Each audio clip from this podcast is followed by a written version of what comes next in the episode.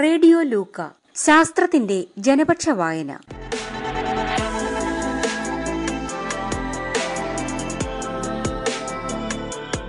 ജീവചരിത്ര novel അമ്മൂന്റെ സ്വന്തം Darwin.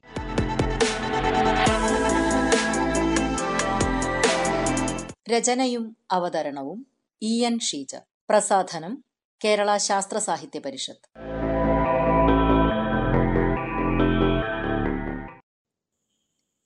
അമ്മൂന്റെ സ്വന്തം Darwin അധ്യായം അഞ്ച്. ശിഷ്യനെ ഗുരു കണ്ടെത്തിയപ്പോൾ. പൂന്തോട്ടത്തിൽ ചുറ്റി നടക്കുന്ന ആദിയെ കണ്ട് അമ്മുവിന് ചിരി വന്നു. വണ്ടുകളെ നിരീക്ഷിക്കാനാണത്രേ.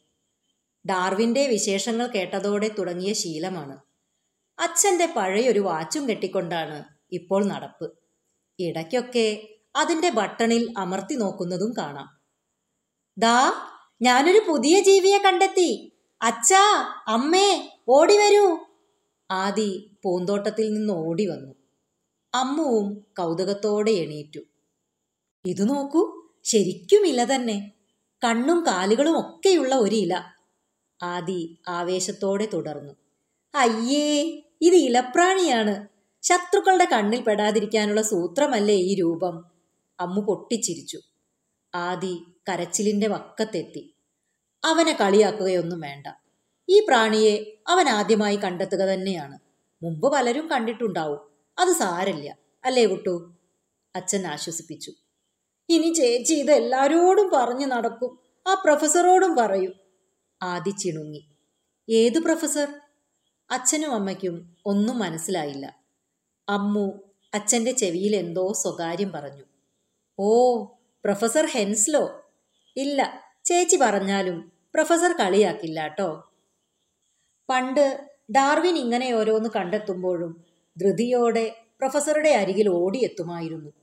ഒട്ടും പരിഹസിക്കാതെ ഡാർവിനെ കാര്യങ്ങൾ പറഞ്ഞു ബോധ്യപ്പെടുത്താനാണ് അദ്ദേഹം എപ്പോഴും ശ്രമിച്ചിട്ടുള്ളത്. അച്ഛന്റെ വാക്കുകൾ ആദിക്ക് ആശ്വാസം നൽകി. പ്രൊഫസറെ കുറിച്ച് ഓർത്തപ്പോൾ അമ്മുവിന് വല്ലാത്ത നഷ്ടബോധം തോന്നി. അന്ന് അത്ര വേഗം ഉറങ്ങേണ്ടിയിരുന്നില്ല. ഇനിയും എത്രയോ കാര്യങ്ങൾ ചോദിച്ചറിയാനുണ്ടായിരുന്നു. അച്ഛാ ഒന്ന് ആലോചിച്ചു നോക്കൂ. ചാൾസ് ഡാർവിൻ പ്രൊഫസർ ഹെൻസ്ലോയെ പരിചയപ്പെട്ടിരുന്നില്ലെങ്കിലോ? അമ്മു അച്ഛന്റെ കഴുത്തിൽ തൂങ്ങി. ചിലപ്പോൾ ചാൾസ് ഒരു പാതിരിയായി മാറുമായിരുന്നു. അച്ഛന്റെ ഇഷ്ടം പൂർത്തീകരിക്കാൻ വേണ്ടി. അല്ലെങ്കിൽ ഒരു പ്രകൃതിശാസ്ത്രജ്ഞനായിട്ടുണ്ടാവും. ഒരു കാര്യം തീർച്ചയാണ്. ജീവികളുടെ ഉൽപ്പത്തിയെയും വികാസത്തെയും കുറിച്ച് നിലനിന്നിരുന്ന ഒരുപാട് അബദ്ധധാരണകൾ തിരുത്താൻ ഡാർവിന് വഴിയൊരുക്കിയത് ഹെൻസ്ലോയുമായുള്ള പരിചയം തന്നെയാണ്. അതെന്താ അച്ഛ അങ്ങനെ പറഞ്ഞത്? ആദി ചാടിക്കയറി ചോദിച്ചു. ചാൾസിന്റെ കഴിവുകളും താല്പര്യങ്ങളും നന്നായി മനസ്സിലാക്കിയിട്ടുള്ള അധ്യാപകനായിരുന്നു ഹെൻസ്ലോ.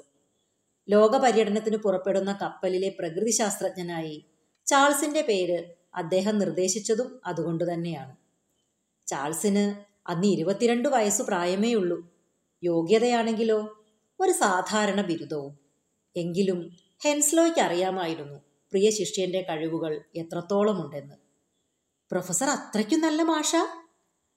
പ്രൊഫസറോടൊപ്പം ചെലവഴിച്ച മണിക്കൂറുകളായിരുന്നു അമ്മുവിന്റെ മനസ്സിൽ. അതെ നല്ല മാഷായിരുന്നു അദ്ദേഹം. അദ്ദേഹത്തിന്റെ താല്പര്യം കൊണ്ട് തന്നെയാണ് ചാൾസിന് ബീഗിൾ യാത്ര തരപ്പെട്ടത്. ഹായ് ഈ പ്രൊഫസറുടെ കയ്യിലും ബീഗിളുണ്ടോ? എന്റെ ക്ലാസ്സിലെ ശ്രീനാഥിന്റെ കയ്യിൽ ഒരു ബീഗിളുണ്ട്. ആദി ചാടി എണീറ്റു. ആ ബീഗിളൊന്ന് കാണാൻ പോലും തന്നില്ല അവൻ. ഈ ചെക്കൻ എന്താ? അവന്റെ ഒരു ശ്രീനാഥും ബീഗിളും. അറിയില്ലെങ്കിൽ മിണ്ടാതിരുന്നാ പോരെ. ഇത് നീ വിചാരിക്കുന്ന ബീഗിളല്ല. എച്ച് എം എസ് ബീഗിൾ എന്ന കപ്പലാണ്. രസച്ചരട് പൊട്ടിയ ദേഷ്യത്തിൽ അമ്മു പിറുപിറുത്തു. ചേച്ചിയോട് ഞാൻ മിണ്ടില്ല. വലിയ പവറുകാരി. ആദി പ്രതീക്ഷയോടെ അച്ഛനെ നോക്കി. അച്ഛനും തലയാട്ടി. അത് കുട്ടാ എച്ച് എം എസ് ബീഗിൾ എന്ന കപ്പലിന്റെ കാര്യമാണ് അച്ഛൻ പറഞ്ഞത്. പസഫിക് ദ്വീപുകളുടെയും തെക്കേ അമേരിക്കയുടെയും തീരങ്ങളെ ഭൂപടത്തിൽ അടയാളപ്പെടുത്തുന്നതിനു വേണ്ടി ക്യാപ്റ്റൻ ഫിറ്റ്സ്റോയ് സംഘടിപ്പിച്ച യാത്രയായിരുന്നു അത്. ഇക്കൂട്ടത്തിൽ ഉഷ്ണമേഖലാ പ്രദേശത്തെ ജൈവ വൈവിധ്യത്തെക്കുറിച്ച് പഠിക്കാനും അദ്ദേഹത്തിന് താല്പര്യമുണ്ടായിരുന്നു എന്നാൽ കപ്പലിന്റെ ക്യാപ്റ്റൻ ഫിറ്റ്സ്റോയ്ക്ക് ഇത് സാധിക്കുകയുമില്ല. അപ്പോൾ പിന്നെ ഒരു ജീവശാസ്ത്രകാരൻ കൂടെ വേണം. പ്രശസ്തനായ പ്രൊഫസർ ഹെൻസ്ലോയ്ക്കാണ് അദ്ദേഹം ഈ പദവി വാഗ്ദാനം ചെയ്തത്. അച്ഛൻ ആദിയുടെ തലയിൽ തഴുകി. എന്നിട്ട് ഹെൻസ്ലോ അത് സ്വീകരിച്ചോ? അമ്മുവിന് ഉത്കണ്ഠയായി. എന്റെ മണ്ടൂസേ ഹെൻസ്ലോ അത് സ്വീകരിച്ചിരുന്നെങ്കിൽ പിന്നെ ഡാർവിൻ അവസരം കിട്ടുമായിരുന്നോ? അച്ഛൻ ആദിയെ നോക്കി കണ്ണിറുക്കി. അയ്യേ ഈ ചേച്ചിക്ക് ഒന്നും അറിയില്ല. ആദി കൈ കൊട്ടിച്ചിരിച്ചു. അമ്മു ആദിയുടെ കളിയാക്കൽ കണ്ടില്ലെന്ന് നടിച്ചു. കെറുവിച്ചു നിന്നാൽ ബീഗിൾ വിശേഷം കേൾക്കാൻ പറ്റിയില്ലെങ്കിലോ? ഞാൻ അക്കാര്യം ഓർത്തില്ല. എന്നിട്ട്? എന്നിട്ട് എന്തുണ്ടായി അച്ഛ?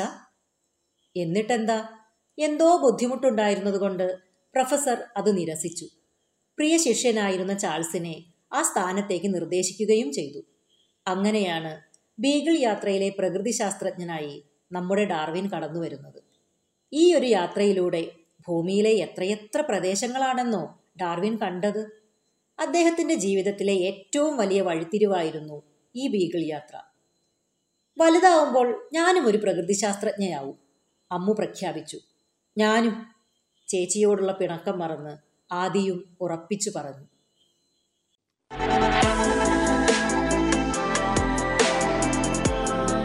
ജീവചരിത്ര നോവൽ അമ്മുവിന്റെ സ്വന്തം ഡാർവിൻ. രചനയും അവതരണവും ഇ എൻ ഷീജ പ്രസാധനം കേരള ശാസ്ത്ര സാഹിത്യ പരിഷത്ത്.